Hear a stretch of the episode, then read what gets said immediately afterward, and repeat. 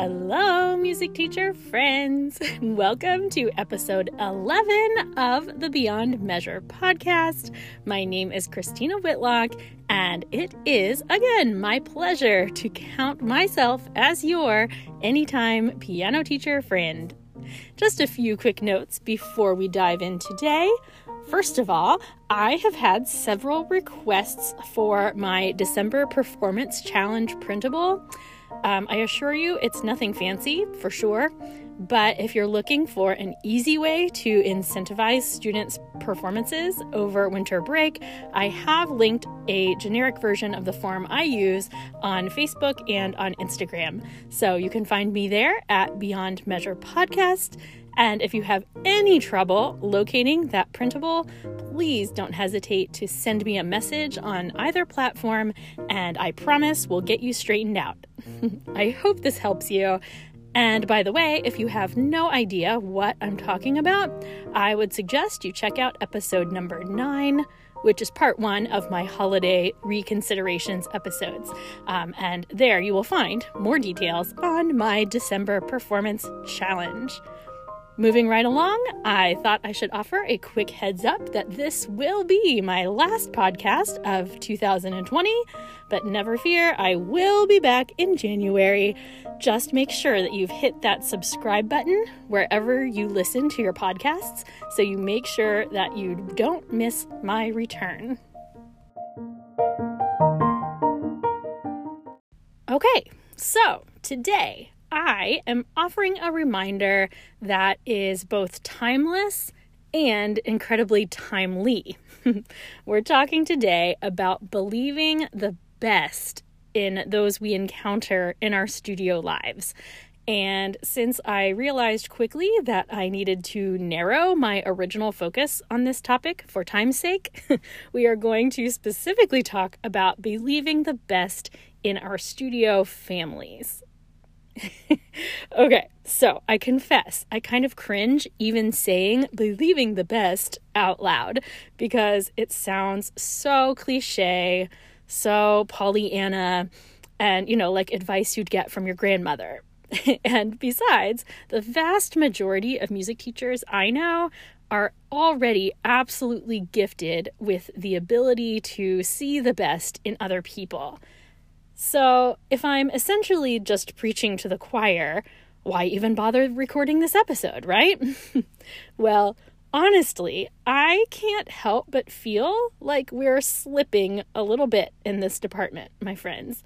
The truth is, as wired as we may be to see the good in other people, reality really does pack a nasty punch to our optimism sometimes. And I say this now because always, but especially through this whole pandemic life we're living, patience and understanding appear to be commodities in very short supply. I don't know about you, but anywhere I go, I tend to see people being more short tempered than ever. I hear my friends describing conflicts in their workplaces more now than I did before. And really, we are all just completely maxed out. and as strange as it sounds, I do think there's something weirdly cathartic about reminding myself that we are all feeling a little bit off kilter right now. I happen to think that anyone who has been teaching for a certain duration of time will agree that it is quite easy to lose a grip on those idealistic approaches that we tend to start our careers with. You know, perhaps we get drugged down from feeling like our value is constantly being questioned, or maybe you feel as though your time is not being respected.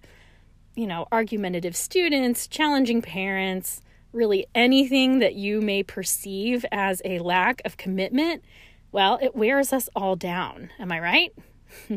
it's rarely a single circumstance that leaves us feeling burned, but rather it's the result of slowly eroding optimism. one comment, one conflict, one student exit at a time.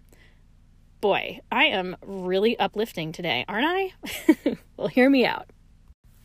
I believe one of the most important things we can do to ward off burnout in our profession is to limit the amount of negativity floating around our brains. We can probably all name a time when we thought someone was unhappy with us or someone was trying to be deceitful, when in fact the reality turned out to be something entirely different. I can't say I did this intentionally, but it has dawned on me in recent years that I've managed to build a studio currently full of symbiotic relationships meaning my studio families and I are all very equally aware that our relationship is good for all parties involved. We have relationships that are built on mutual respect. Honestly, you can ask me about any of my current studio families, and I will go on and on and on about how incredible they are. Not just my students, but their whole family. Um, and truly, I do think that I have managed to build a collective of my area's best families. and I know I've grown a successful business where I can indeed be choosy about who I bring on. But for the amount of enthusiasm that I feel towards each family in my studio, logic stands to reason that I've also probably cultivated a particularly positive mindset towards each of them. because seriously, once I sign a family onto my studio roster, I feel, in a way, like I just become an instant fan of their family. and as we music teachers know, mindset is everything. In trying to decide how exactly I have cultivated this mindset, I did take note of a few things. I feel like I look purposely for ways that parents are actively encouraging music making at home.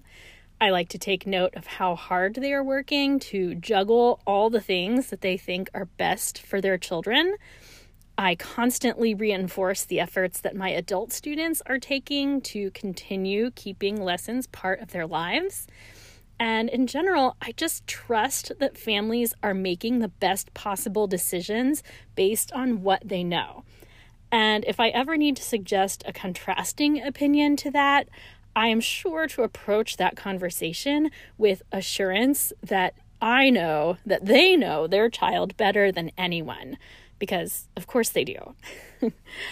I remind myself frequently of the challenges involved in 21st century parenting. Seriously, it's so hard.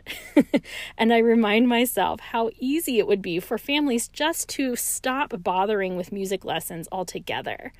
You know, in other words, I basically just believe the best in those that I work with. And here's the really interesting part when I interact with my families under the assumption that they are supportive and encouraging and fully invested, they pretty much always prove to be just that. it's turning out to be the very best kind of self fulfilling prophecy. So that feels pretty unbelievable, right? I mean, it's so, so cliche. Just believe the best and all the drama will fade away, right? well, maybe not quite. But let's talk about why conflicts happen, shall we? I will put this as plainly as I know how. There are three things on this planet that families hold most dear to them. Can you guess what they are? I'll give you a second. So here's the question again What three things, not counting any kind of faith tradition, but what three things do families consider most valuable to them today? It seems pretty clear to me that families tend to care about three things more than everything else one being their children, two being their time, and three being their money. Does that sound right? Truly, if there's anything humans guard to the best of their abilities in today's society, I really feel quite strongly that it is their children, their time, and their money. And get this this is really the kicker. As independent music teachers, our success depends on families handing us over all three of those things. You know, we ask families, obviously, to trust us with their children. to give us their time, not just the lesson time, but also that whole practice thing at home. And of course, we are asking for their money. and because we are asking for those things which are held most precious to them, you know, that's why the stakes of our studio relationships can sometimes escalate quickly on their end. I say that not because I think it's anything revolutionary, but because I would be willing to bet that it's been a minute since many of us thought of studio commitments in those terms. And so, as we talk today about believing the best in our studio families, it's important to recognize the fact that sometimes we take things personally that actually have nothing to do with us and everything to do with a family's commitment to those three things children, time, and money. Funnily enough, on the flip side, from the teacher perspective, it's pretty safe to say when we are building policies and setting boundaries in our studios all very important tasks, I might add, it's very likely that we are considering those same three criteria above everything else, right? Children or family, time, and money. I would venture to guess that any negative emotions you experience in your teaching probably have to do with a threat to one of those things. Likewise, any conflicts you've experienced with studio family members has probably involved one or more of those agenda items. I say this because finding common ground is often the most effective thing we can do to ward off conflict and any kind of annoyance or whatever negative type of vibe you find yourself feeling. And of course, I feel like it just has to be said that here in the year 2020, we find ourselves with probably more common ground than ever before. And that is because there is no one among us who feels like they are particularly winning right now. Is there? Any of you out there feel like you are just on top of your game right now? I feel like we are all worn out from constant questioning. And no matter how you are handling that virus that shall not be named on this podcast, um, you probably feel as though you have been judged for your choices. Whether you are very conservative or not so much, I think judgment is just all around us, and that's exhausting. So, just as you felt the pains of ever changing life and work scenarios in 2020, if nothing else, I think it's very safe to say that each family in your studio has felt rocked by those same changes and same emotional roller coasters. True as that may be, our human nature makes us overwhelmingly terrible at seeing the world through the eyes of others. And even though some of us are naturally better at that than others, it's something we all need to be intentional about. So consider this your reminder. If you find yourself being frustrated, annoyed, or whatever with a family, just take a breath and consider how the scenario appears to them. Remember, any concern dealing with money really has very little or nothing to do with how they value you, but instead it has everything to do with their family's philosophy and relationship with money. It is not personal. Their schedule conflicts are not always a reflection of how they value their lessons, but it has to do with their unique family logistics that you probably know very little about. Not personal. Questions over their child's progress are not an automatic direct accusation on your teaching, but just part of the parenting puzzle that all families are working to solve parenting is complicated. so, again, don't make that personal. Lists like that can go on and on and on and on, my friends. so, as you mull about those thoughts, I thought we'd go ahead and bring episode 11 to a wrap. And I would love you to humor me and let me offer you once again a final toast of 2020 to you, my teacher friends.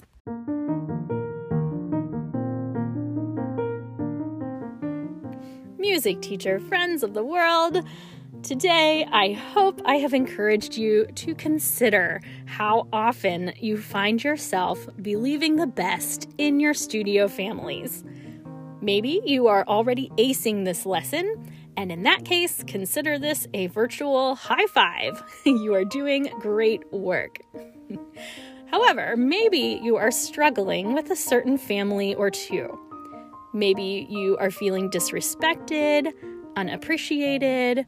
Maybe you feel like your authority is being questioned or you have boundaries that are being crossed. But whatever the matter, I do hope this reminder will help you view the situation in a different light. Hear me.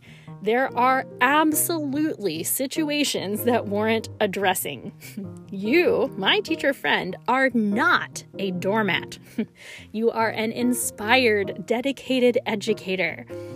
That said, I hope before you take action, you do consider the situation from all possible angles before deciding you are indeed being treated unfairly. If you don't already do so, just try this little mind trick and treat every studio family as though they are the very best. Look for everything you can praise and do it. You might be surprised how even lesser involved families respond and begin to step it up little by little. Those three areas of life I mentioned our children, our time, and our money those deserve our protection and our attention. They deserve it in our own lives, and our students' families' lives deserve it as well. Truly, we are all in this together. In the end, families who don't care about their musical training for their children aren't going to keep them in lessons. It's that simple. if they are there in your studio, there is always something to celebrate. Believe the best, my dear teacher friends. Hear, hear.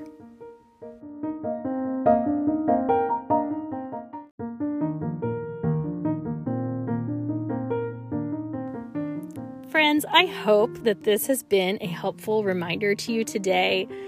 I think because we are so passionate about what we do, it's often tempting for us to take offense at things that are never meant to offend. I see teachers do it all the time. you know, my mom is not one to sugarcoat anything for me.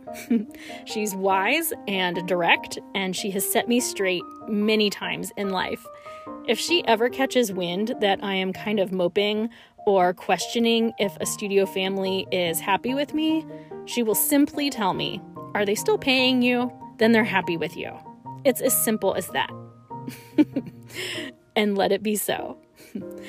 so that's a wrap on 2020 here at the Beyond Measure podcast. At the risk of being even more cliche than I've already been today, I just wanted to tell you how much this budding community here has meant to me this year. The fact that so many of you have come alongside to cheerlead me through this endeavor has truly been one of the greatest highlights of this strange, wild, yet still incredible year of 2020.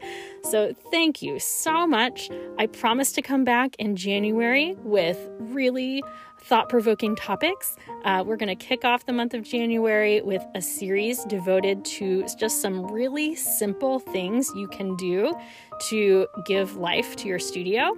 So, stay tuned for that. And with that, I am going to wish you a great day and let you know that I will see you next year. Thanks so much, teacher friends. We'll talk soon.